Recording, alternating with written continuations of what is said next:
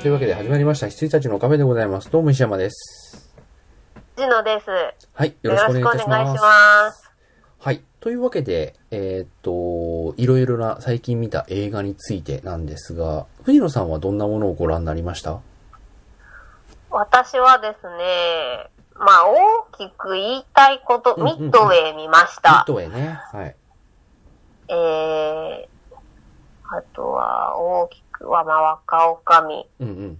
あ、鬼滅を見ましたよ鬼滅ね。鬼滅の刃を。鬼滅についてはね、ちょっと藤野さんと話したいなと思ってたんですよ。はい。後で。うん。まあ、あのあ、ちなみに僕は、えっと、総集編、土曜ワイロードショーはいはいはいはい。でやってた二つの総集編しか見てないです。でも十分じゃないですか話の流れが分かればうん。いいと思いますけど、も見てないです。あのー、なんだろう。なんて言ったらいいんだろうな。その、絵的な意味で、1ミリも隙はないです。だから、あの、このカットの、ここが崩れてるとか、うん、あの、やっぱりその、劇場でもやっぱ、あるじゃないですか。うん、うん。なんでこの表情もうちょっとちゃんと描けなかったのみたいなのとかあると思うんですけど、あのーどの一枚を撮っても完璧な絵、うん、完璧な、あの、作画でしたう。ん。で、えーっと、正直私は漫画の方が泣きました。っあていう感じですあ。ね。うん。だから、やっぱりあの、漫画はこう、やっぱ自分のペースで見るし、うん自分の想像力で読むので、うんうあの、なんでしょう。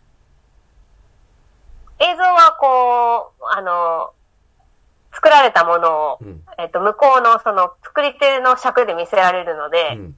あの、そこの若干の、あの、思ってたのと違うみたいなのはちょっとありましたけど、うんまあ、おおむね漫画の通り。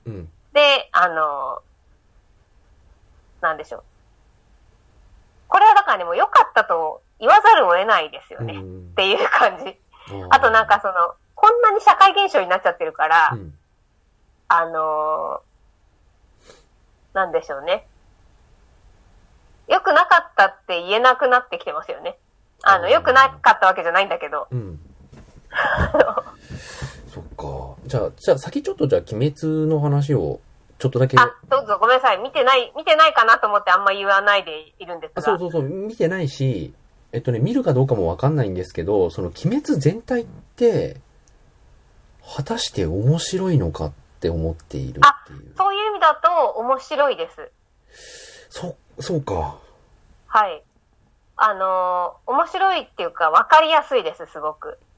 あのーなんだろう。まあ、家族を、殺殺されてえっ、と、その仇を取りに行っている主人公たちと、えっ、と、まあ、いろいろな事情があって、鬼退治に参加しているうん。仲間たちうん。と、まあ、その鬼退治のまあ鬼殺隊の中でも、うん。まあ、強いメンバーがいて、で、まあ、それが柱と呼ばれていて、うん。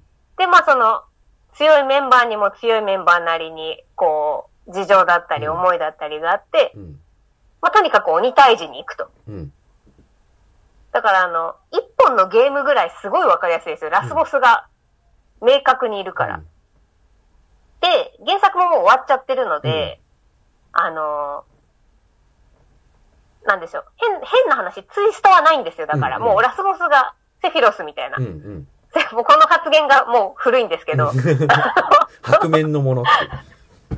そうそうそうそう。だから、あの、すごいわかりやすいと思います。今うのん子たちには、おあの、子供たちには。うんで、しかもその、主人公がやっぱ家族を、えあの、犠牲に、あの、殺されてしまって、うんあのー立ち向かうんで、うんあの、家族愛っていう意味でう、んすごいね、わかりやすい教科書みたいな感じ。もう、うん。セリフ一つ一つが教科書って感じです。か。はい。なんかね、僕もこの、鬼滅の刃を、まあまあ僕、さ初めに言っておきますと完全に乗り遅れた人間です。鬼滅鬼滅ってなってる時に漫画も読まなかったし、アニメも見てなかったんだけど、総集編がやるって言うんで、一応見とこうと思って、その1話から5話？と、何？あれ、11から16話？みたいな。ところを2夜に分けて、えっと、見たんし、あとさ、もう最近だとさ、鬼滅のさ、あれは日テレですか？えっ、と、違うんです。鬼滅はもともと、えっ、と、MX とかだったはずなんですけあ、ど、そうなんだ。えっ、と、総集編はフジテレビが持ってきましたよねう。ん。なんか、バラエティとかでも当たり前に題材として出てくるじゃないですか。あ、はいはいはいはい。もう、鬼滅が好きな芸人とか、クイズの、クイズ番組の題材として鬼滅とか、はい、はい。あれ何？全集中とかね、政治でも使われてますしね。あれ何？と思って。で、まあ、そのニアの総集編しか見てないので申し訳ないんですけど、僕は本当に面白さがね、よくわかんなかった。予定調和すぎて。そうですね。私、総集編を見てないので、なんかどういう総集編になってたかわかんないんですけど、あのー本当にすごい、えっ、と、テレビは24話かな、うん ?24 話か6話か？忘れちゃったんですけど、うん24話で、あのー本当にわかりやすい主人公がうん。頑張って努力して強くなってう、ん。えー鬼を倒して、うん。で、また頑張って強くなって倒、倒してみたいな、こう、どんどん強い鬼を倒していけるようになる。まあ、うんその間挫折もあるんですけど、うんまあ、いろんな修行だったりうん、こう、仲間の協力だったり、みたいなのがあって、うんその、なんだウルトラ C で勝つことがないんですよ。た、多分そう？ないはず。総集編だと多分すごいぶっ飛ばしてやるんじゃないですか。一応ね、あれ、何年、何年って、こう、修行の期間が入ってるんで。すよ。あります。うん。話数で。うん。た、多分。うん。なんで、ウルトラ C で勝つことはないと思うんですよね。自分の力か、もしくは、えーっと、助けが来るか。そうだね。はい。みたいな。ただだから、私が好きな、あのーなんだろう。ジョジョみたいな戦い方しないんですよ。まあ、わかりますわかりそまの、えーっと、お互い、こう、の、の能力がす。う、ん。こう、ここからここまで、敵もここからここまで、うんで、この相性でどうやって戦うみたいな、うんそういうなんか、いわゆる頭脳戦みたいなのはなくて、あの、修行で強くなるっていう、その、だから変な話、ドラゴンボールみたいなもんですよね。うん。っていう分かりやすさはあると思います。でもね、にしても起伏がないし、で、セリフが感動的とか、ここのセリフが熱いっていうのを聞いても、熱いかっていう感じがするし、あそれはね総集編で熱いって言われても熱くはないと思います。で、やっぱ24話見て、見て、やっぱつ、積んで積んで、気持ちを積んで、初めてこのセリフを聞いて感動するっていうことがう、ん。多分、一番正しいので、総集編で、あの、例えばですけど、俺と禰豆子の絆はそんなんじゃ切れないとか言われても、へーって感じじゃないですか。うん。なんか、わかんないですけど、うんそんなセリフあったのかもわかんないですけど、うんとか、は多分総集編ではわかんないんじゃないかまあなっていう気はし編って言ますけってもどね。、1話から5話を2時間にまとめたんだったら、ほぼフル尺なはずなんですよね。あ、でも多分2、2話、2話だったからうん、12話ですよ。多分12話を。いやいや、違います。えっとね、そこはね、もう思いっきりはしょってた。えっとね、1話から5話と、11話から14話をやった。だから、えっと、総集編の最初、1夜が、えっと、選抜が終わるところまで。あー、はいはいはいはだから、ほぼフル尺でやってるはずなんですよ。い。で2話切って選抜行ってってやつですね。そう。で、そっから全部すっ飛ばして、えっうんとうん、雲、雲の山あったじゃん。あ、はいはいはいはい。を2時間でやってた。あ、じゃあその間はまるっと抜けてるんだ。。その間はまるっと抜けている。ああ、なるほど。えっと、そうすると、そのアニメのクライマックスが、これちょっと間違ってたらごめんなさいなんですけど、アニメのクライマックスが雲の山なんであ、、そうなんだ。えっと、その間に戦ってる鬼たちはぶっ飛ばされてるんですよ。あの、すげえダイジェストでしたね。はいうん。だからその間に、いろんな人と出会っ、まあ、いろんな人っていうか、まあ、数人と出会ってう、ん。で、あと、まあ、あの、イノシシの頭被ってるやつとか、うんうんうんあの、き金髪の仲間とかも増えたりとか、してると思うんですけど、その間に修行に行ってますね。うん。多分。あ、行ってないか。雲にされてから修行してんのか。そうっすね、そうそう。うんなんか、クライマックスのね、19話なんですよ。アニメで言うと。うん。その、雲の少年を切ったところが多分、はいはい、はい。最大のクライマックスで、雲の少年を切った。修行して、うん。今の映画に行くんで、はいはいはい。でも、雲の少年を切ったっつっても、切ったのは柱ですよね。あ、そうです、そうです。うん、あそこですよね。はい。で、その前にで、水が炎になったのは見た。あ、でもう、ん。これ、聞いてる人はすげえなんか、バカみたいな会話してんでしょうね。バカみたいなラジオかもしれない。ちょ、思い出しながら聞いてるから。な上に、僕が本当に多分、早い話何が面白いのか分かんなかった派なんで、いや、ルイを切ったのは炭治郎ですよ。で、切っ、炭治郎っていうか、禰豆子の血気術で、うん。こう、切れなくて、硬くて切れなかったけど、うん禰豆子の血気術と合わせた日の神神楽でルイコを切ったはず。で、でその後、最後助けに来るのが義勇さんそうだねと、あの、えっと、なんか、胡蝶さん、うん、そうですね。忍さんうん、のはず。うん。なので、とどめは刺してねえんだっていう感じとかね。とどめは刺してねえんだっていう感じとかね。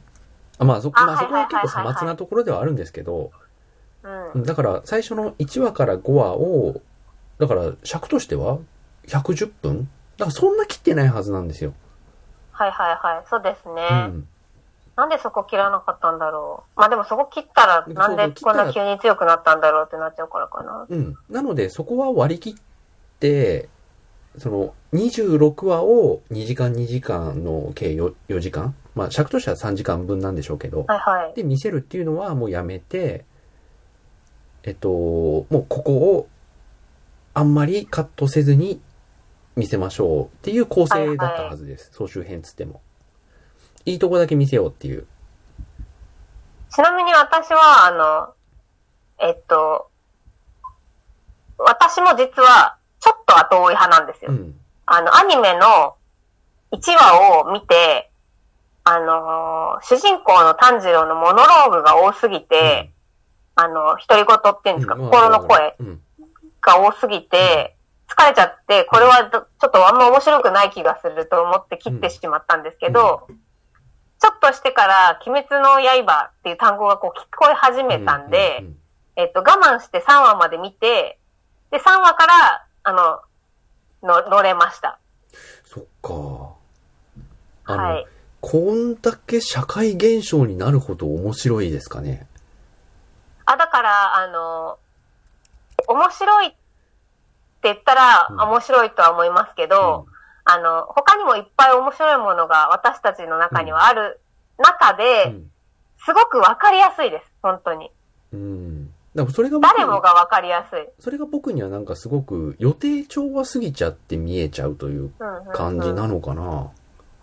うん。わかりやすい上に、あとそのキャッチうん。その、何々の呼吸、何の方、うん。なんとかとか、こう文字りやすかったりとか、うん使い勝手が良かったりするじゃないですか。うんあとその全集中の呼吸がとか、うんまあ簡単に言うと深呼吸なんだと思いますけど、あ簡単に言ったね。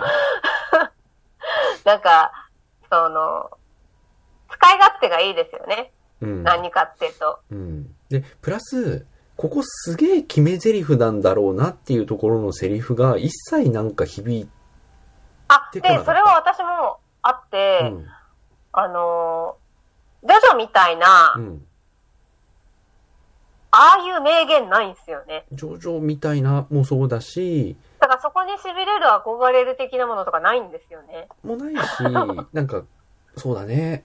そういう意味で言うと、あのね、まあなんかこうね、藤野さんの前でこういう言い方をしてしまうのもなんかはばかられますけど、う僕らが好きで、それなりに社会現象になって、まあドラゴンボールとかワンピースはもう、あの、別格ですよ。はいはい。なんだけど、それこそ最近で言うと、ナルトとか、はい。で、僕らの世代で言うと、ルローニケンシン、えーはいはい。悠々白書とか、あの辺の方が全然面白いし、キャラが、おもし、楽しいし、キャラが立ってるっていう言い方をしてしまいますけど、キャラ立ってるし、そういう意味ではなんかすげえみんな薄っぺらいっていう感じがしてしまうというか、なんか、か家族惨殺されて、なんか残虐描写があるのはわかんだけど、にしては、薄っぺらいなみんなっていう感じがしてしまうんですよね。うんうんうん。多分、その薄っぺらさが分かりやすさな気がします。そっのか。で、最近誰も、が分かる。最近すごく思うのが、あのー僕って結構新しいもの好きだったり、あのーガジェットとかもそうですし、新しいものについていくとかね。あのーで、その時なんかちょっと受け入れられづらいものまあさっきのなんか先週とかに話出た Perfume とかもそうですけど、その時は受け入れられづらかったけれども、いいものはいいって言えるものとか、っていう、なんか感性というか、感覚というか、はあると思うし、と思ってたんですけど、なんか、若い人についていけなくなるっていうのは、これをいいと思われ、思えなくなったことなのかなって、ちょっと不安になったんですよね。でも、とはいえ、鬼滅が面白くないって言ってる人もいるし、うん。あのー、だって250、まあ200、え、今何億？230億は超えたんでしたっけだよねか。今5位、5位ですよでね。すよね。君の名はもうちょっとで超えちゃうのかな、みたいで。うん。だから、まあ、君の名はが面白くないと言っている人もいましたし、うん。あのー、それと同じだと思いますけどね。か。いや、でも、君の名は、に関しては、あの、僕もじゃあ大好きかっていうと、まあ、それ、それまでの、その、新海さんの経緯を知っているとかその、邪魔な情報、ここで、今は邪魔な情報とかも加味して、まあ、いいじゃないかって思ったし、はい。でダメって言ってる人の理由ももちろんわかるんですけど、まあそこはそことしてわかるけれども、そこはあんま僕の中では問題にならなかったっていう感じがすごくするんですけど、今回の鬼滅の刃に関しては、これが受けるって言ってる人が一人でもいるのことがちょっと信じられないぐらい良さが分かってない。へえ。うんあ、ここがね、俺とは合わないけど、こういうところがいいんだ、みたいな感覚にすらならないんだよね。なるほど。それはちょっと、危ない兆候かもしれないですねう。ん。そだから。なんだろう。なんか深みがないというか、た、炭治郎の良さってなんすか？石頭？とか、なんかそうなっちゃうんですよね家。族思い、で、うん。なんだけど、努力うか、ん。素直。がね、薄い。薄いんですよ。みんなだって、わかるじゃん。わかるよ。そう、でも、この、だから、うん。家族思いで努力家で素直みたいなのが、幼稚園児にもわかるわけですよ、やっぱ。幼稚園児か。だから、大人、大人で、例えば、まあ、エヴァンゲリオンとかを見ちゃってる人たちからすると、うん。薄いですよね、それは。その、なんだろう、その人の、まあ、感情だったり、うんその人格形成って、そんな三、三つの単語で言いわ表せるものじゃなかったじゃなない今までの、あの、コンテンツは。うん。っていう人たちからするとう、ん。薄いんだろうなって思います。ただ、うんあの、アニメとかドラマとか、まあ、いわゆるそのシリーズものを見てこなかった大人だったり、まあその子供うん。とかファミリーとかですよね。がこぞってハマれるっていうのは、やっぱその、三単語で表せちゃうぐらい薄いと言ったら失礼ですけど、まあわかりやすいぐらいに、あの、要素を、こう、極力わかりやすく減らし、のがいいんじゃないかなっていうふうには思うんです。で、うん。掘っていくと、すっごい裏、裏のそのいろんな設定とかが実はあるらしくて、うん。私もちゃんと掘れてないんですけど、うん。だからこの鬼とこの柱はこういう関係がもともとあったみたいなのとかいろいろあるらしいんですけど、そこまで掘らなくても、全然その、炭治郎のその必殺技をやりたいみたいなのでうん子供ができちゃうっていうのが、ヒットなのかなわかんないですけど、なんでヒットしたのかは、きっといろんな人が考察すると思うんですけどう、ん。だから、どれも多分的を得てないと思いますよ。だから、私が言さってるのもですけど。そのなんか、バラエティとかなんかでこう特集されてて、鬼滅の刃のここがいいみたいなところは、まあまあ、真に受けるわけではないですけど、はいはい。やっぱ、あの、ギャップがいいとかさ、あと、セリフがいいとかっていうと、全くなんか、はいはいはいはい。納得が、この、え、このセリフがいいんですか？みたいな感じになっちゃうし、はい。あの、鬼にもさ、理由があって、鬼、鬼あまあ事情がね事情がなんかあるっていうけど、なんかすげえ取ってつけたような感じがしてさ、うんうんうん。なんか、あの、悠々白書で言うところの潜水みたいな深みを持ったやつってもういないのかとかさ、はいはい。潜水はね、深すぎるから。潜水忍は深すぎます。うん。まあ、とかね、はい。うん、とか、あ、すうん。だからみんな結構そのまんまな感じがするし、勝ち方に関してもなんか、カタルシスはないし、そうですね。うん。あー、どうだろう。この先進んでいくともしかしたらあるかもしれないです。そっか。今ちょっとまだ、なんでしょう。うん。柱、あ、柱っていうかその加減とか上限とかと戦ってないんで、うん。あの、鬼の方でも強い人たちと戦い始めるうと、んあのーもう、なんでしょうね。グレン・ラガンみたいになってくんですよ。その、えっと、もう、満身創痍でうん。1対3とかで戦い始めるんですよ、うもう。ん。そうすると面白いのかもしんないけどう、ん。石山さんには響かないかもしんない。今のところ、だからテレビシリーズの総集編を見る限り、だから、あの、原作というかアニメでも、こう、壮絶を極める戦いとなった雲、雲の山ってあれ、なんて名前でしたっけ？雲、なんだっけ？そうそうそうそうそう、そう、それ、ふふふ山ですね。なんだっけ。そう、そこ、これ聞いてる人は本当にもうバカ、バカとバカ同士のラジオみたいになってますね。うる覚えで話してて申し訳ないんですけど、だからあそこのシークエンスを見ても、なんか何のカタルシスも今のところは得られてないし、で、あ、な、なたぐも山です、なたぐも山。あたぐも山ね。で、はいあのーしまあ、炭治郎がこう、なんか、こう、戦うときは、なんとかの呼吸って言って、まあまあは、い水をモチーフになってるじゃないですか。そこがなんか、炎に、ホムラに変わるっていうのは、ああ、わかるよいう感じ。あ、でも、ホムラじゃないんです。あれ、火なんで、火の神、あ日の神？火です。はい。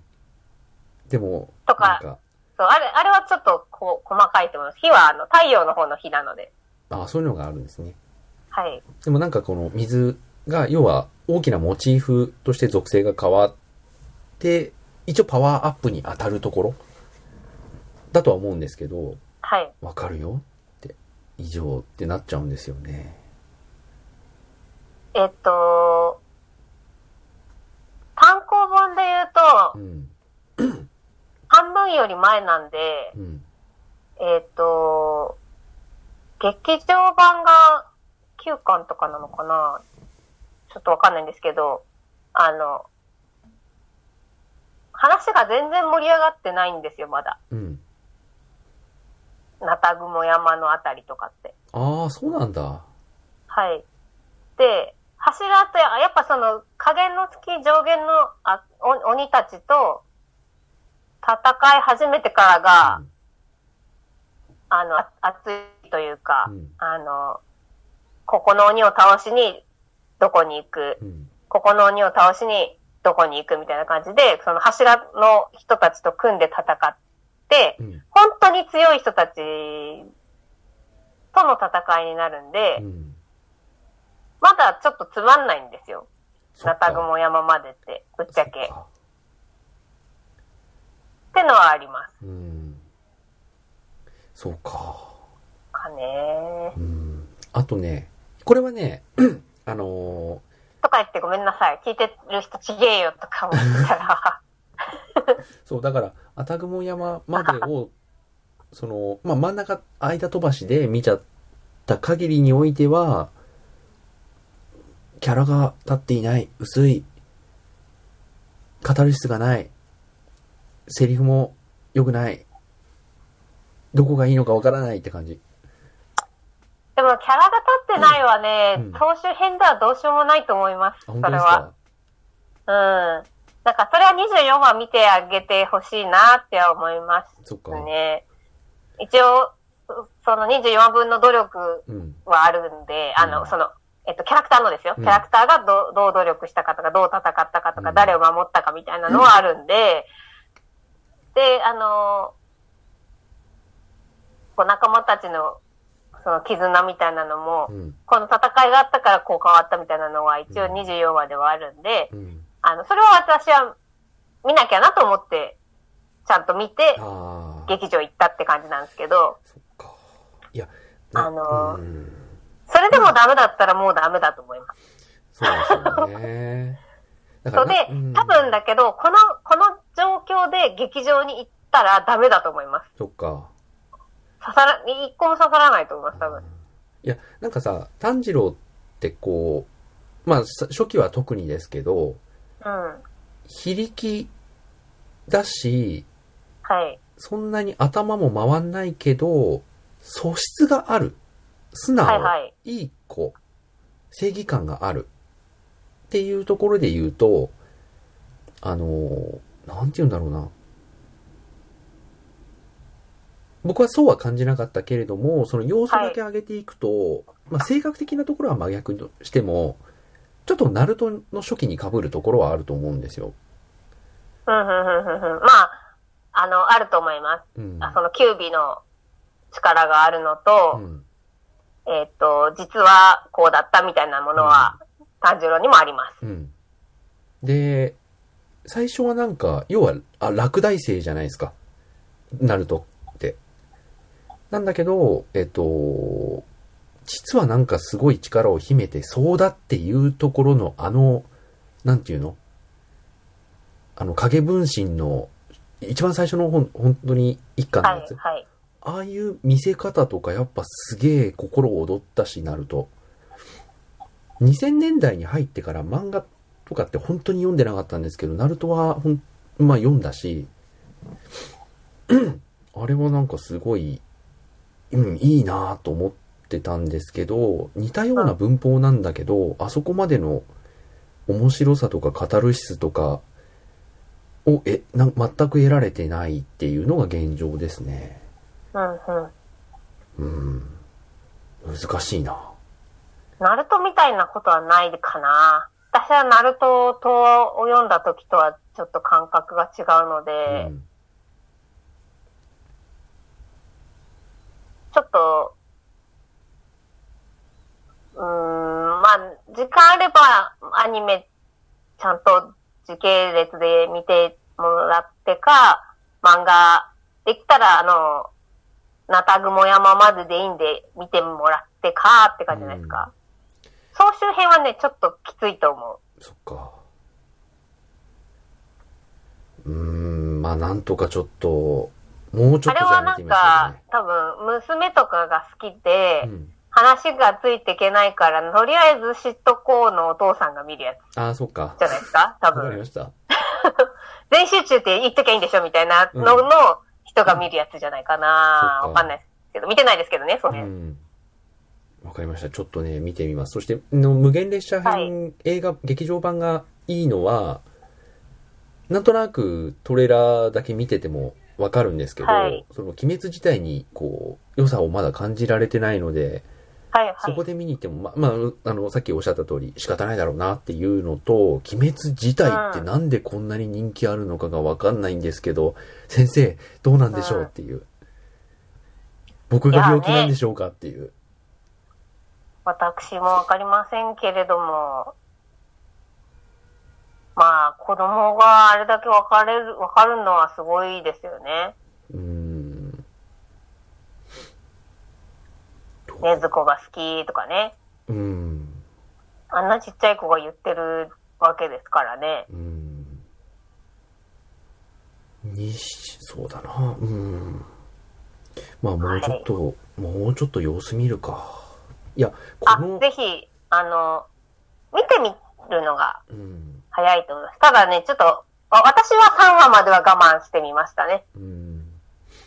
いや、で、それがさ、この劇場版でさ、異様な、まあ時期的な有利不利はもちろんあると思いますけど、230億いっちゃうことの意味もちょっと理解できなくなっちゃってて、でも、なんか、まあ、変な、あれですけど、ハリウッドが、あの、軒並み延期で、うん、えっ、と、私みたいに法が全く興味がない人間うん、で、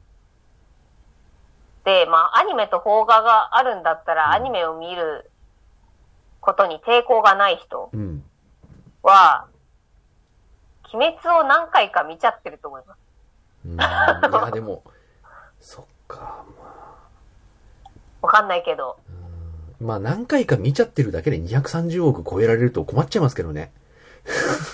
うん、ほら、あの、もう見るもんないから、あと、あの、開け方？うん。開け方ね。開け方がうんえげつないじゃなえげついですか。ないっす。だからもう、見るしかないんですよね、多分。あの、あのえあれ開け方しかないんえげつですもん。やってないんですも。ん。あの、あの開け方したのって、アベ、エンドゲームですらそんな開け方しなかったよね。あ、全然してないですうよ。ん。だから、なんだっけ？あの、静岡の人がう、ん。地元の電車の時刻表よりやってるって言ってましたよ。うん。なんか、あの、曽根さんですけど、あ、そうなんだ。地元の電車より走ってるわいや、だって、これ、もしかしたらちょっと数的に間違ってるかもしれないですけど、新宿、1日40回ってどういうことっていう。ぐらいね、そうそうそうそうそう。ね。でもう、強制的に見せられてるみたいなもんですよね。もうなんか、あれしかやってない。あとその、プラッと、デートとかでプラッと行って、やっぱプラッと見ようってなったらやっぱ鬼滅入りますよね。あのラインナップだとね。あの、まあ、そっか、ラインナップもあるよね。映画見るってなった時に、カップルですよ。うん。鬼滅行くと思いますよ、多分。ミッドナイトスワン見ろよ。見ろって。もうあ朝だけでは二宮くんのファンが入るかもしれないですけど、うん。ミッドナイトスワンは行かない。行かないよね。わかる。うんそれはわかる。うん。わかるし、あんだけいい映画なのに、で、海外で、えっと、賞も取り始めてるみたいなんですし、はいはい台湾での労働省も決まったみたいなんですけど、何の話題にもなってないし、うん。で、今更、ね、草薙さんがどんなに頑張ったところでって感じじゃないですか。そうですね。うんだから番宣にも出てなかったでしょ、うんうんっていう。そう。出れなんかないと思、う。ドクターですですごい北川さんと綾野さんがめちゃくちゃバラエティとかうん情報番組で出まくってたうん。じゃないですか。だからそういうのはまあ一切な、なかったですよね。まあそういう作品性じゃないのかもしれないですけど、あれもすごく自主に近い感じでやってて、だから局の資本とか、たし、たぶん確かなかったはずなんですよ。うん、うん。そう。でうんまあコロナの、コロナでというか、その、ハリウッド対策とぶつかることなく、うん。あのー劇場を開けられたうん。のと、あと多分、業界的に、こう、ヒット、ヒットっていうか、あの、映画を公開させるのを遅らせてたんですよね。そうだね。全部。うん。で、だ鬼滅も遅れたのかな？結局遅れたのかう、ん。あれなんですけど、多分その中でも開けたっていうのが、うん。あの、私的には勝勝敗を分けたなという感じはしますね。でもそれでもそれで230億いかれちゃうとなうん。だからその、まだ、まだっていうかその、鬼滅がイエーイってな、世の中がイエーイってなってるうちに、とにかく開けたそうだよっていうね。のがすごいあの、はいまそれはね、待たなかったっていうのが。映画だけじゃなくて、他のもういろいろいろいろ感じます。と、あと、何ですか？コーヒーとかね、うん鬼滅館とか、うん。あと、あのテレビの CM 全部鬼滅だったと思うんですけど、うん総集編の時、うんきっと。うん。もう、あと、コラボとかね。はいはいはい。ローソンもそうだし、あと、パズドラだっけ？パズドラだか、はいはいはいモンストだか。忘れちゃいましたけど。もうそうだし。もう今のうちにっていうね、感じがすげえひしひしとしますね。はい。だからそう、気を逸してない感じ。うん。あの、ここだというところで全部出してる感じはありますよね。うん。でもまあこの後コンテンツがどうしぼむのかうん。は気になるとこですけど、今はやっぱり他にないので楽しみが。うん。といや、あとね。みんな、あの、お家にこもって鬼滅を見てしまったんですよね、きっと。ああ、そっか。あとね、もうこれは、あの、もう個人的な事情だし、これはもう完全に支援？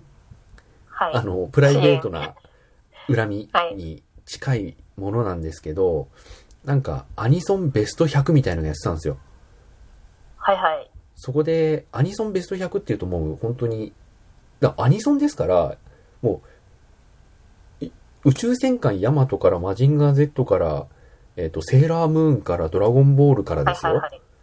それで全部集計して、グレンゲが2位だったっていう、この感。覚が、嫌悪感を持っちゃったのもあるかもしれない。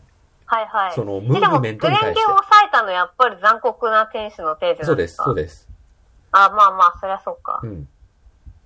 そうですけへど、ーでもまあ、わからんでもない。いや、今やればそうかもしんないけどね。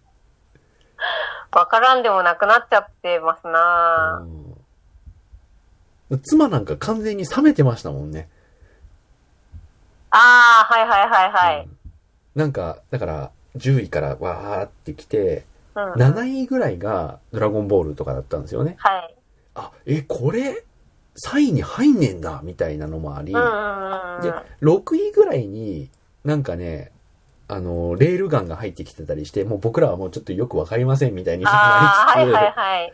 で、5位に、あの、春日の曲が来てたりとか、はいこはい。こ、もうギリ俺、ギリだな、これ、というまあ、感じが来てて。だから、新、言うても鬼滅も新アニメでしたから、新アニメがこう、徐々にね、台頭してきてるんですかね。エヴァンゲリオンとか、そこら辺はまだほら、夕方帯だったじゃないですか、当時は。うんうんうん夕方帯のアニメで、だドラゴンボールとかもそうなのかな、まちょっと、私たちは再放送組だと思うんでわかんないんですけど、それがこう、まあ、春日とかそこら辺が入ってくるってことは、あの時代のその新アニメが台頭してきて、まあ、それまではなんとなくわかる。でも春日が入ったら、グレンゲが上でしょ。あ、まあね。で、はい。俺もそう思いじゃないかな。そう。で、グレンゲはベスト10に絶対入るんでしょうね。構成はい上って思っちゃうわけ。はいはいはいはい。構成上っていうか、その、世の中のもう構成上。もはいはいはいはいうはい。10位には入るでしょって思ってるんだけど、うんもうそこら辺がもう入、もう出てきて、4位まで出てこなかった時のこのうんうんうんうん。焦り？はいはいはい。わかります。3位は何でしょうかって言って3位なんだか忘れちゃったけど、なんか、あの、セーラームーンとかってなって、うんうんうん。え、まさか？って思うじゃん。うんうん。でもまあ、1位はね、やっぱエヴァがいてよかった。そうそう、それはよかったよ。で、2位エヴァンゲリオンとか言われた日にはさ、うん。じゃあ1位は巨人の星なんだろうなっていう気になってくるよね。嘘だろもっていう。ういい、今度ら。いや、わかるよ。あれだって僕だって別にリアルタイムで見て熱血してたわけじゃないからさ、はい、はい。それが、だんだんだんだん順位を落としてくるのはもちろんわかるんだけど、はい。いやとはいえですよ。とはいえですよ。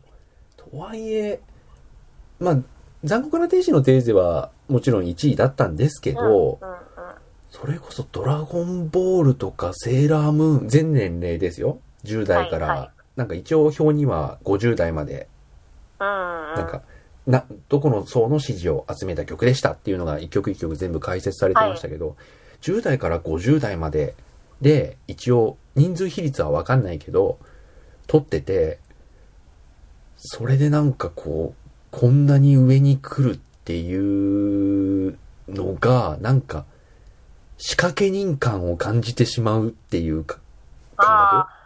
で、わかんないです。アニソンランキング的なものには何か、恣意的なものがあるのかもしれないですけどね。わ、かんないですけど。うんこの世の中の盛り上がり全体に対して作品の面白さ、まあ質とは言いませんけど、はい、はい作。品の面白さが、そこまでかっていう感じがすごくする。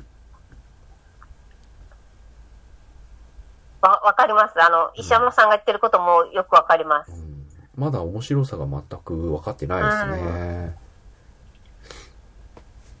ぜひ、うん。流れで、流しで見てもらって、感想を聞きたいかもしれないですね。それでもダメならダメだろうなっていう感じはあるかなキャラがね、なんかこう、思いつきっていう感じがなんかしちゃうんだよね。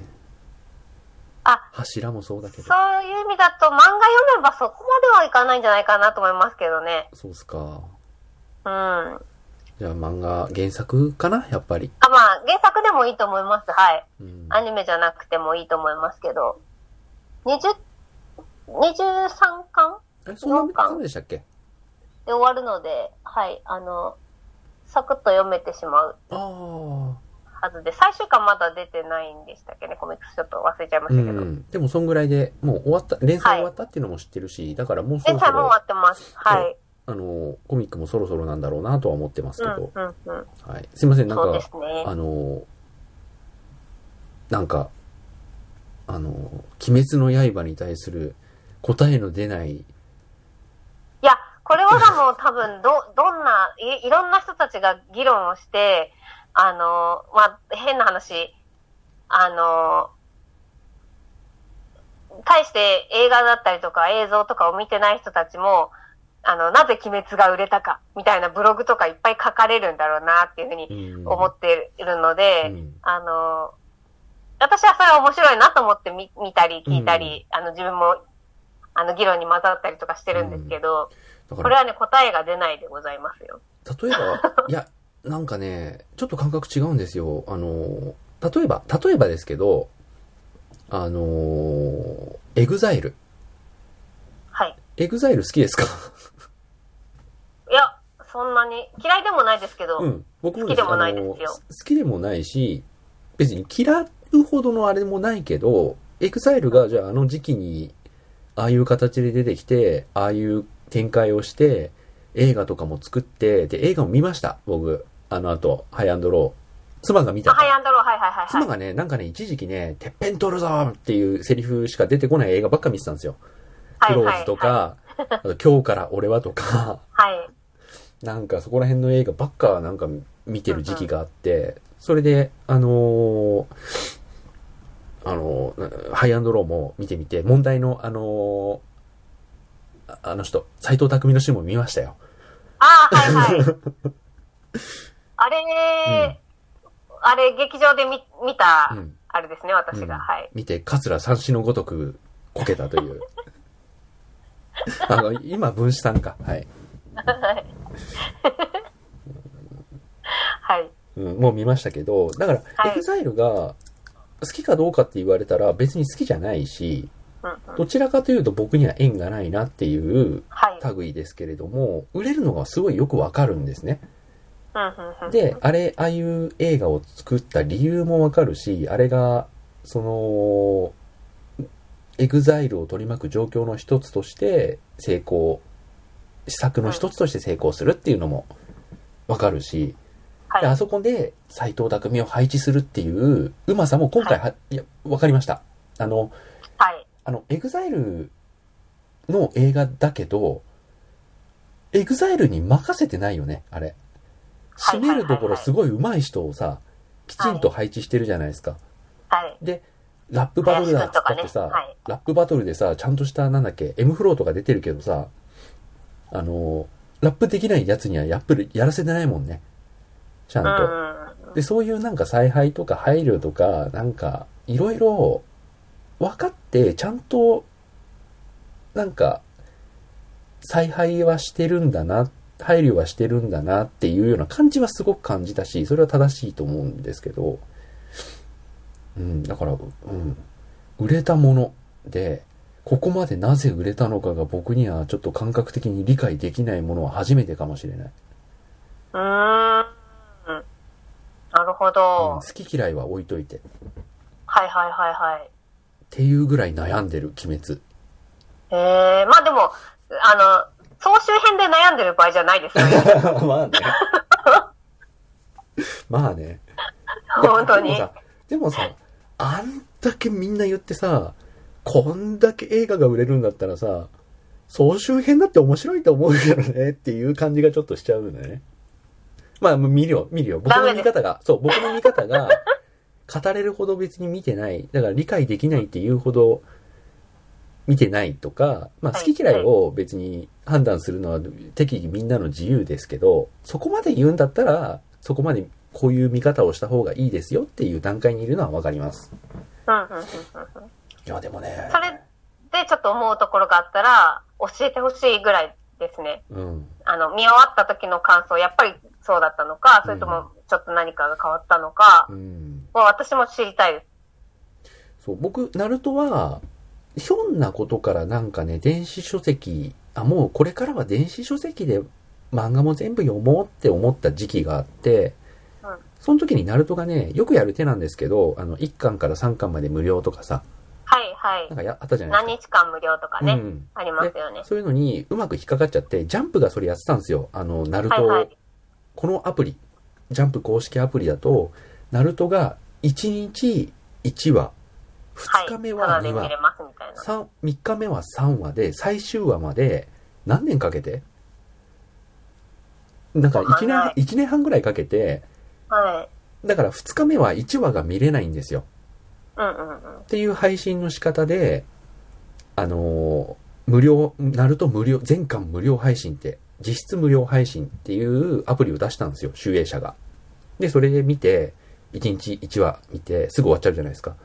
で、2日目で、2話目見て、すぐ終わっちゃうじゃないですか。で、4話目ぐらいで、もう、まんまとハマって、まんまとですね。くそーと思いながら、畜生と思いながらもう、もう一巻買って、ほんで、そのまんま60、な、な、あれ60巻ぐらいあるよね。そうですねう。ん。私は全巻買っているので、うんあの、コミックスが家にありますけども。はいまんまとハマって63巻まで見たってことは、僕、コミックスの1巻とかじゃなくて、もう3話か4話ぐらいでは、はいはい。面白いってなってたはずなんですよ。なると。かかし先生出てきたうんぐらい出てきてる、ですか出てきてる。と思う。うん。で、あのーもう1話でさ、あの、まあ、イ100ルカ体ぐらい先生、のあれがありますからね。100体ぐらい影分身して終わるんだよね、1話でね。うんもう、つかみは OK って感じじゃないですか。だからね、うん、僕あんまりだから漫画とかをほぼ見ないし、アニメも狙ったものしか見ないし、っていう意味ではもう経験値は少ないのかもしれないけど、まあ、ナルトなんてね、もう本当に今もう本当にすごくビッグコンテンツになっちゃいましたけど、うんビッグコンテンツになるだけのことはあるなっていう体験をした最新の体験がナルトなんですよ。古いけど。はいはい。だあれが全巻出るか出ないかぐらいの時に集英社がその施策を始めた記憶があるんで、もうそのぐらいの時期ですね。数年前ぐらいに、ナルト初めて見て、もう1話で面白いってなって、2話3話で耐えらんなくなって、全巻買い始めたっていう。のがあるので、うん。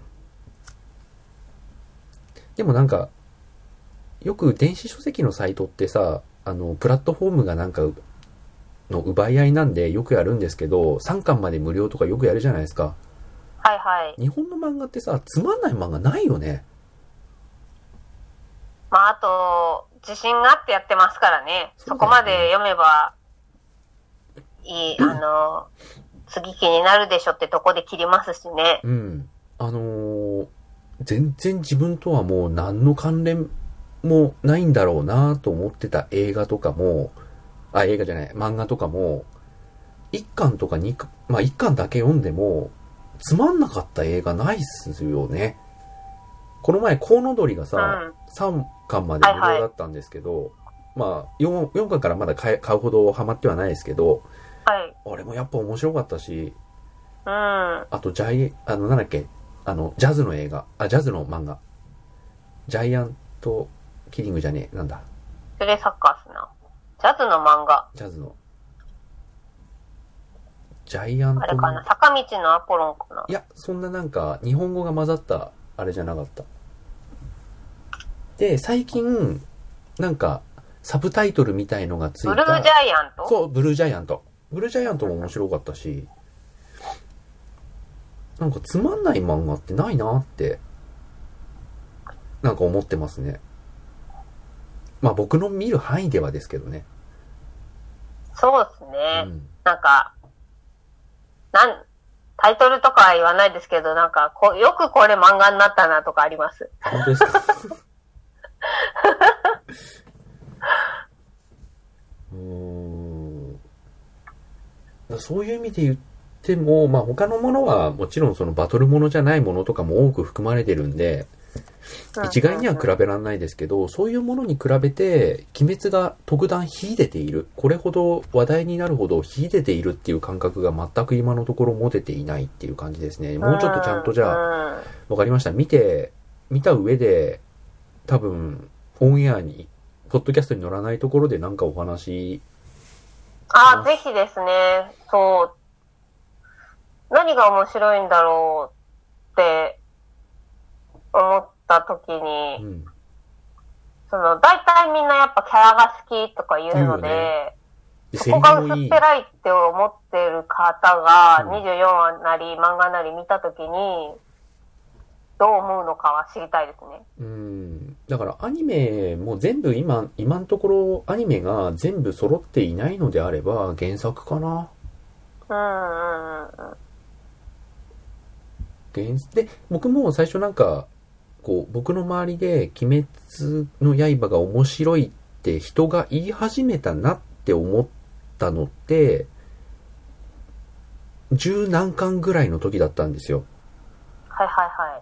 うん。なので、テレビとかで取り上げ始めるよりちょっと前ぐらいだったので、うん。そのあたりでなんかあんだろうなっていう感じ？多分それが映画だと思われます。あー、そうなんだ。多分ですけれども。ほうほうほうほう。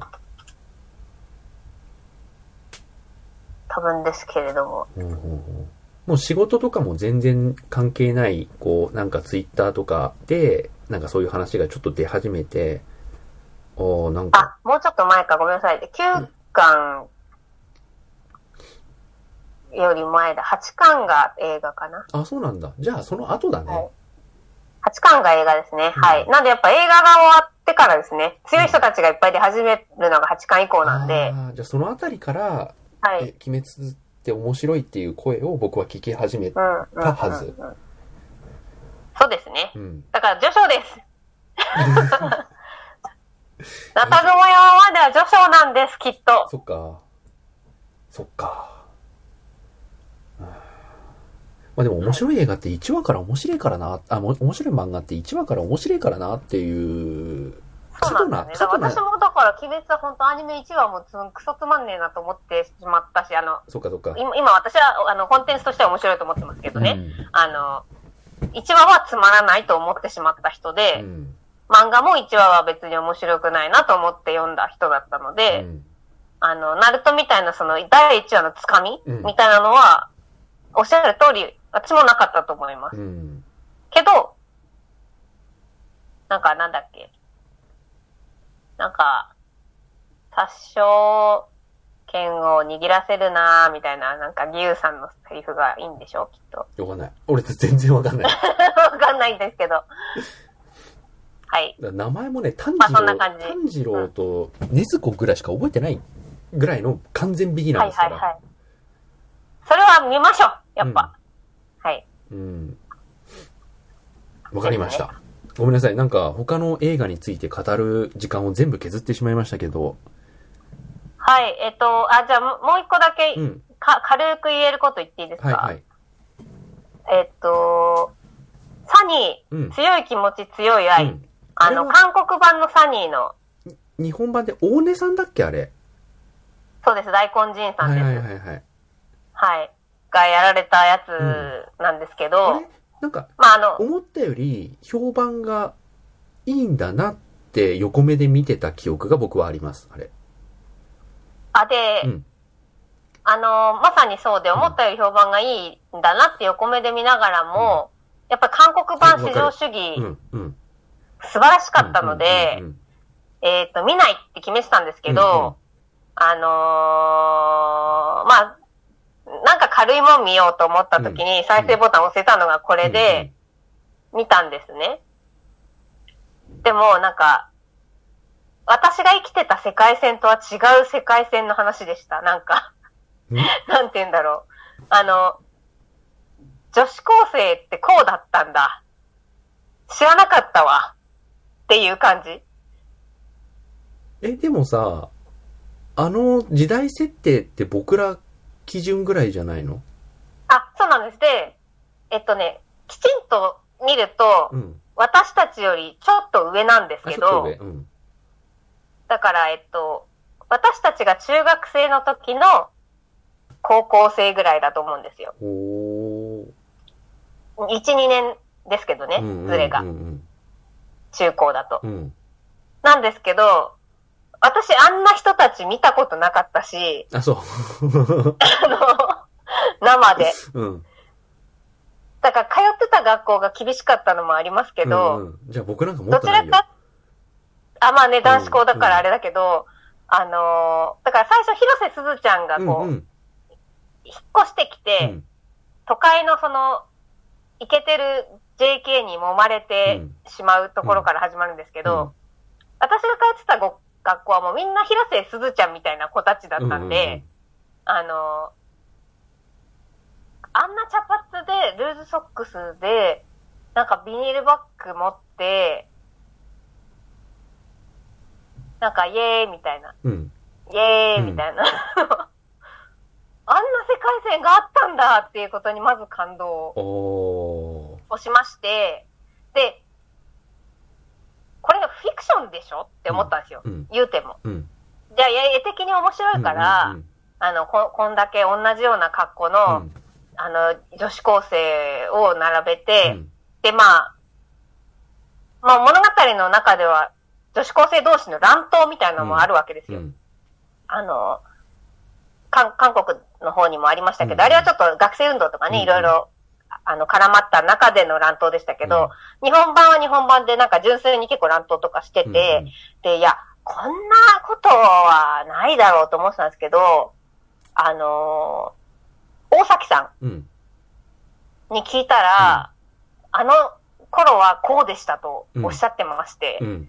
だから、ずれてるのはこっちだ。共感できなかった、そう。だから世の中はああだった、そうですよ。うん。っていうのを、あの、なんだろう、遅ればせながら学ばせていただきましたっていう映画でした。で、僕も、ごめんなさい、あの、日本版見てないんですけど、うんうんうん。あの、漏れ伝えてくる感じは、当時の女子高生を結構うまく表してるっていう評版だったので、はい。そこはなんか、そうなんじゃないでしょうか。なんかずれてたのは、藤野さんの方なんじゃない。私だったんだっていう、なんか、ずれてたのは私だったんだってなりました。この小児科医はもう死んでいたんだっていう。そうそうそうそう。本当にあの、だからこんな世界あるわけなくないみたいな感じで、こう家でもなんか、うん。これだから日本のフィクションはよぐらいな感じでね、うんうんあの、いたんですけど、あの、やっぱ安室奈美恵さんが流行ってたあの頃っていうのは、うんうんうんこのみんなこういう格好して、うん。あの、歩いてたんだぞっていうふうに、あの、教わりましたんで、勉強になったなっていう映画でした、サニー。はい。で、私しかもこの強い気持ち強い愛っていうサブタイが本当に嫌で、うんあのーだって韓国版はサニーじゃん。うん。強い気持ち強い愛ってなんだよって思ったんですけど、私だから小沢健二の歌も知らないんですよ。はいはいはいはいはい。あだから、その、知ってる人はここで小沢健だってなるんですよね、きっとね。。うんうんでも知らないので、なんかこの取ってつけたようなサブタイはなんじゃこりゃってなっちゃってて、あのー損をした人ですね。そっかそっか。はい。っていう、だからそこら辺で全く通ってないんで、後追いなんですよ。っうん。ていう状態でした。はいはいはいはい。はい。で、あと、とんかつ DJ あげ太郎。うん。また話変わりますけど、うんあの、伊勢谷くんはすごく頑張ってましたよ。あの、薬、薬っていうか、その、あれ大麻かなんかあれだけど。いや、伊勢谷さんが頑張ってないなんて誰も一言も言ってないから。いや、だから、なんか私笑っちゃったのは本当に、あの、なんでしょう。まあ、タイマー決めてるぐらいうまかった感想があって、なんか、関係ないでしょ。あの、タイマー決めてるぐらいすごいいい演技でした、本当に。まるで。それはかわいそうだって。いや、私本当に一番好きなのは今、伊勢谷さんなんで、綾野剛だなんだ、玉鉄だなんだ、うん伊勢谷祐介だなんだと言って、だから次はもう、だから綾野くんに何かないかをちょっとハラハラしておりますけども、なんか、好きな人はどんどん消えていってしまうんで、いや、もうね、もう、その、違法薬物系は、はい。もうね、多岐にかなう人はもういないんですよ。あの、こうね、法律違反、法令違反、はい犯罪行為を茶化すのは、あの、はい。すごく不謹慎ですけど、あの、みんなこう、そこの部分目つむって聞いてほしいのは、あれ系でピエール滝と勝慎太郎に勝ったと俺は思ってるんで、はい。はいはい。うん そこで勝負してもあれですけどうん、も。あれですけど、は今までだと、やっぱその違法薬物とかの犯罪系で、す、一番の勝利者は、はい。俺、勝慎太郎だと思ってたんですけど、はいはいはい。ピエール滝はそれに勝ったと僕は思ってます。そうですね。はい。で、あれはしょうが、もうしょうがないです。うんで、4位ぐらいに、あの、沢尻エリカが、はい。うん。あれ、沢尻さんって、でも白でしたよね。あ、そごめん、そうだった。確か白ですよね。マジで？尿検査で白だったと思いますあ、よ。本当です確かそれは大変失礼いたしました。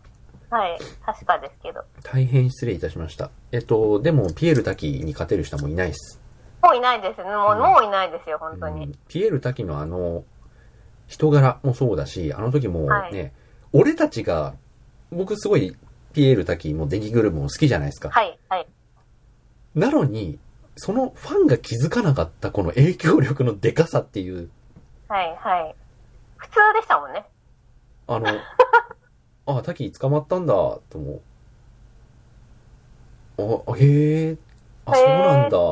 まあでも、ねちゃんと頑張って復帰してもらえればいいし、多分復帰をね、みんなも結構温かく迎えてくれるんじゃないかなと思ってたら、なんか、ななんか大事件になっちゃったじゃないですか。はい、はい。こんな大事件になる人だと俺認識してなくて、ピエール滝。好きですけど、こんなに人気あると思ってなかっは、すべては穴行きだと思いますよ。そっか。まあ、あとね、あの、なんだかんだで、あの映画とかあの朝ドラね朝ドラ。うん。朝ドラ出るとやっぱ変わるんですね。うん。朝ドラとオラフか。オラフと朝ドラは確かにね、強かったと思いますよ。うん。はい。か。あと、でやっぱそこの、プラス、あと、医師の卓球じゃねえんだっていうところも含めて、もう勝ちなんですよ。はいはいはいはい。もう勝ちなんですよ。で、あと、うん、そうん。の、卓球さんのこの返しとか、そうです過ごしね。方とか、あそこも含めて、うん。はあと、あの、釈、保釈されて、あの、あの髪型？いはいはい。見ました？保釈された時の。ピエール滝の見ました、見髪型ました。と、まあ、スーツ着てるのはいいとして、で、その時に、深々とお辞儀をする姿を報道陣はみんな撮るわけじゃないですか。でもその報道陣に。報道陣に混じって、ケンタウロスの紛争をしていたファンがいたらしいんですよ。だから、はい。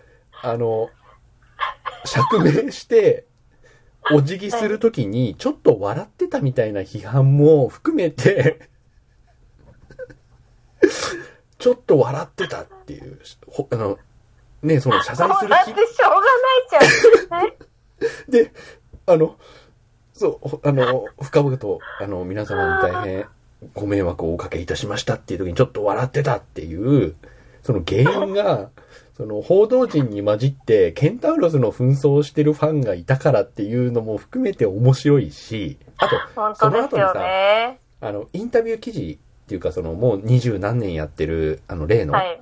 あの、医師の卓球と、あの、ピエール滝のあの、は対談集っていうか、対談っていうか、もう、もう楽屋話集はい。みたいなのに載ってたんですけど、あの、正直フラッシュがきつすぎて、うんうん。ケンタウロス見えてなかったらしいんですよ。はい、はい。で、普通に、お辞儀、だから全然前も見えてないから、普通にはいお辞儀しようとした瞬間にそのケンタウロスが、ケンタウロスもいるぞって言ったらしいんですよ。意味がわかんねえと思って。ほんで、えっと思って、スッて見たら、そういう人がいたんで、ちょっと笑っちゃったっていう。はい、はい。いやー、面白い。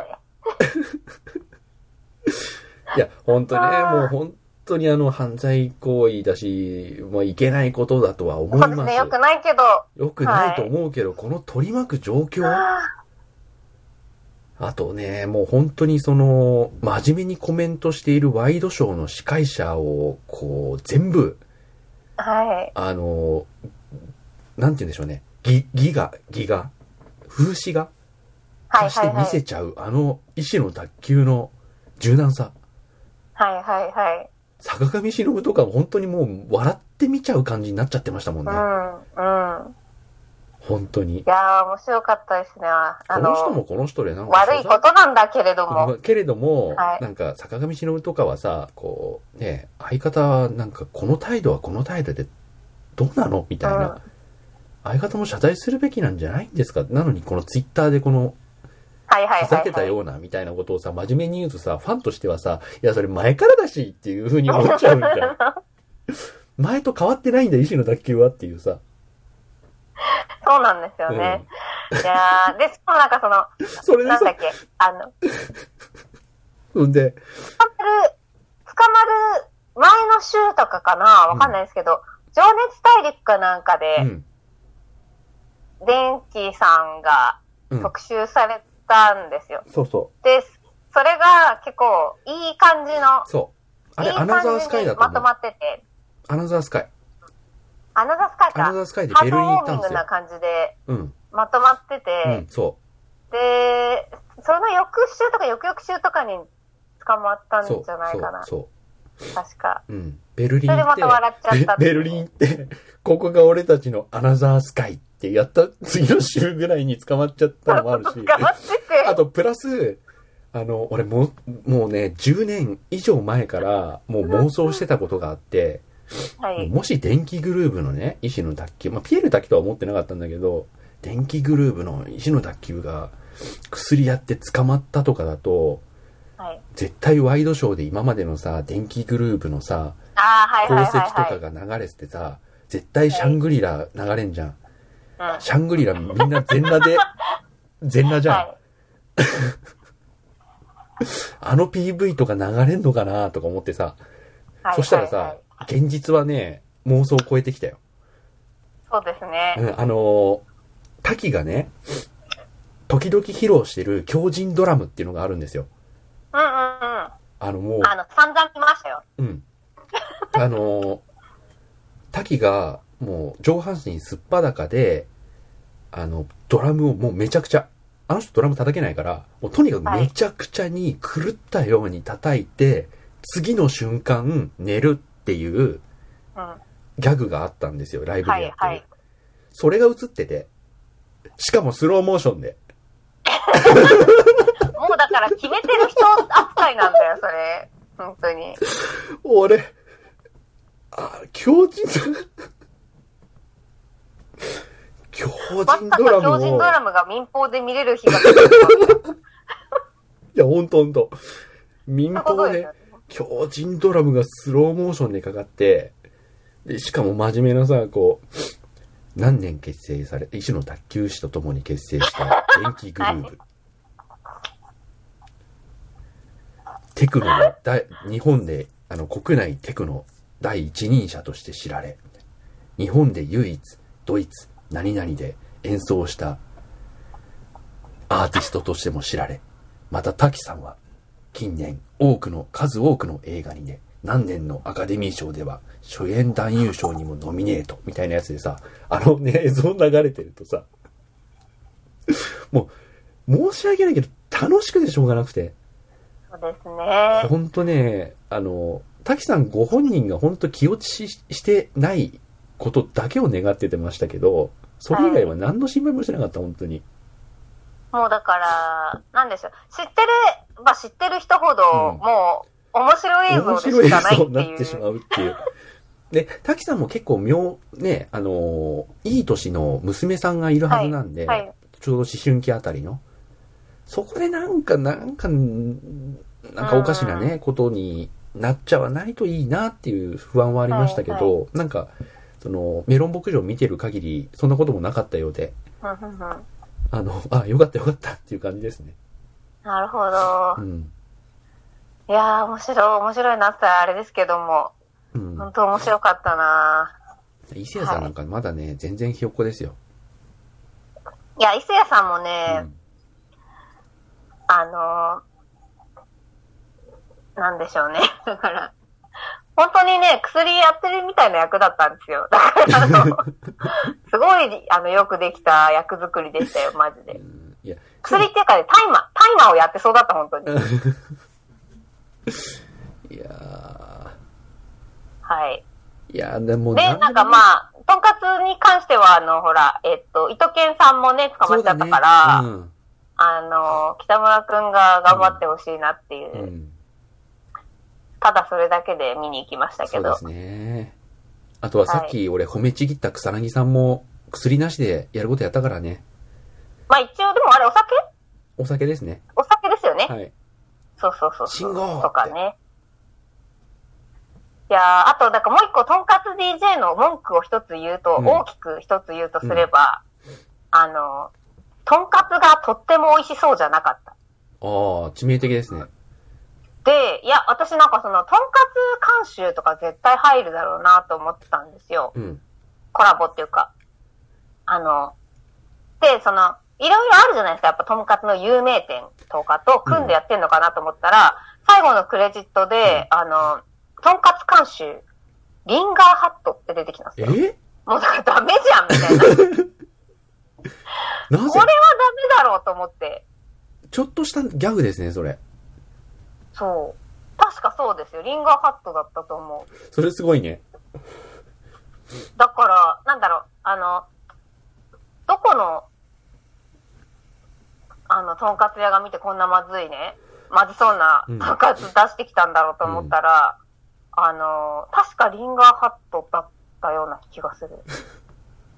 あ、そうそうそうやっぱとんかつ監修リンガーハット、すごいね、それ。なく、なくないですか？ギャグかな？ぐらいのことだよね、そうそれ。それならなんかまだだ、まだなんか、カツヤとか、カツヤってリンガーハットなの？わかんないけわかんど、ないけど。カツヤグループはどこのあれなのかちょっとわかんないですけど、スカイラークとかならまだあれだけどさ、っていう。いや、でもリンガー、ハットはチャンポンだろ、みたいな。でも和光とかさ、あるよね。はい。うん。とか、うんちょっと思いましたよ。ラップそう、指だから導。それ、うんだから決ラップ。ラップ監修、中村指導みたいなことでしょ？あ、そうだよね。ちょっと多分、多分、ちょっとわかんないけど。多分そう。なぜラップ監修それがね、すごい、あの、笑いました。これ美味しく見えねえわ、みたいな。リンガーハットさんには申し訳ないけど。いや、まあ、まあの、あ、私たちが思ってた、その、老舗とんかつ屋がやってくれてるのかと思ったら全然違かったっていう。セントラルキッチンやないかーいっていう感じですよね。はい。わかりました。あ、あと、ちょっとだけ話したいのが、話したいのが、二人とも見たイエスタで、ちょっとすげえ時間、1時間はい15分とか話しちゃってるんですけど、あの、私きは、あ、の、そん、そこまででもなかったですよ。んどういうこと？よかったですけど。よかったですけど、なんかみんなすごい褒めちぎってたから、そうだね。多分すごいハードルを上げてみちゃったんですよ。私が。だから、あの、えっと、いすすごく良かったですけど、うん。あの、普通でした。うん。って感じ。僕も、思ってたよりは良かったっていうのと、あと、一つすごい褒めたいところは、あの、ああいう映画って、なんか紙、なんか停電してさ、引かれて、それでみんながビートルズを知らない、自分だけがビートルズを知っているっていう世界で成功しちゃって、最後にプロポーズも兼ねて、僕の曲じゃないんだって言うまではわかるんですけど、その後元に戻さなかったじゃん。元の世界に戻さなかったじゃん。あ、もね、戻れなかったですよね。うんあれはね、あ、いいなと思った。あ、そういう意味だと私も一ついいところうんあって、あの、石山さんが言ったそのポイントと、あと、ビートルズを知ってる人が出てくるじゃないですか、途中で。で、ああの、大体こういう映画って、ビートルズを知ってあ、る人たちが、そあの、あなたがやってる曲はビートルズの曲でしょって言って、こう、攻めにう。来そうそうそう。るっていうか、わかる。対も立構造にてか、そういう見せ方だった、あれ。なるはずなのに、うんうんあのーむしろこう、やってくれてありがとう。そうね思い出の曲を再現してくれてありがとうっていう方向に行くんだっていうのはちょっと感動しました。そう。だそから、れは高かったですね。優しい映画ですよね。うん、うん、うん。基本的にはねそう、だから悪者はいないし、うん。あのーなんでしょう。そのビートルズがいな、えっと、な、なかったことになってたりとか、あとコカ・コーラそうね。がなかったことになったりとか、多分、うんその道の多分すごい大ヒットコンテンツがきっと消えてるんでしょうけど、Google 消えてましたよね、なんか。あ、Google はあったんだっけ？あった。うん。なんかちょっとわかんないですけど、その、その道のヒットの人たちがうん。きっとポツンポツンと消えちゃってる、あの、世界、世界になっちゃってるんだと思うんですけど、あの、大体そういうところだと知ってる人が出てきて、お前がやってるのは盗作だみたいなうん。こういうバトルがあったりとかするのがないっていう。そうですね。で、映画自体も、なら監督なのか、脚本なのか、なんだかわかんないですけど、演出として、そういう不安感を観客に煽るみ演出をしてたんですよ。明確に。そうなんですよ。うん。だってね、サブマリン見せてさ、観あーってなはってる人とかいたじゃんっていう。で、観客としてはさ、あの、主人公に寄り添うじゃん？で、主人公が、やべって顔するじゃないですか。もうあれが全てですよね。だから、うんうんうん。やべ、盗作って、知ってるやつがいるみたいな感じにはどうせ、お客さんをそっちに持っていきたかったっていうのはもう完全に明確、明白で。だから、二人とも結構神妙な顔してさ、来るじゃん。で、主人公に先に言い訳させるけど、そうじゃ、いやいや、そうじゃないんだ、みたいな、ああいうなんか優しい展開もいいし、あと、わざわざ、もう一回停電させてさ、もう一回なんか引かれちゃってさ、ね。で、パって着いたら、あの、元の世界に戻ってたとか、そういう安易なことにもしなかったし、あとなんだっけななんか、結構感心したところがあったんだよな。もう忘れちゃいましたけど、でもなんか、あのーそういうところがね、細かいところっちゃ細かいところなんだけど、うすごいなんか、好感持ちました。そうですね。うん。あ、そうだ、あもう一あの、あ、どうぞどうぞ。ジョン・レノン本人出したところ。ああ、ですよね。そあれはうそうそうそう。ね、勇気いるよ。うんうん。あのシーンあれは良よくやっ。かったたです。ジョン・レノンの本当にファンが、あのシーンをどう思ったかどうかは知らないですけど、うん。やっぱ悲劇的な死に方してる人だから、生きてくれてて、それっぽい顔して出てきて、で、いい人生だったって言わせたらもう勝ちなのかなっていう気もするし、みんなやっぱファンも泣いちゃうのかなって思うし、はいはい。すごいね、取り扱いの難しい題材だったにもかかわらず、はい勇気を持ってあのシーン入れて、よかったなっていう感じがしました。そうですね。うん。そう、だから優しい映画、優しい映画でしたよ。うんとても。うん。そう。あとなんだろう、その、あ、ビートルズ、これ、この世界ビートルズないわってなった時に、その楽曲をコピーうん。し始めるときに、こう、歌詞をこう思い出そう思い出そうとするじゃないですか。うんで、付箋でこうやってやっていく感じとか、なんか、わかるわーって感じでした。あと、エド・シーランが勝手に変えてくるところあとエド・シーラン本人出てよかったっすね。勝手に名曲のタイトル変えようとしてくるところすごい面白かっそうそうそうそうそう、面白かった。た。あれはエド・シーラン役得ですよ。ね。うん。いや、いい、いいシーンでしたね。うんそうそうそう。そう。だからそういうふうに考えていくと、結構いい映画だったっていう感じが。そうですねうん、僕はしてます。はい。なんか、そうですうね。ん、もう、い、もう、アイディア一発映画じゃないですか。はいはいはいはい。アイディア出落ちっちゃ出落ちですもんね。そうそうそうそう。にしては、あのーすごく細かな配慮とかはすごく感じられたし、あのー優しい映画だったし、うん。うん、あの、ジョン・レノン出したっていうのはすげえうん。う勇ん。気そうですね。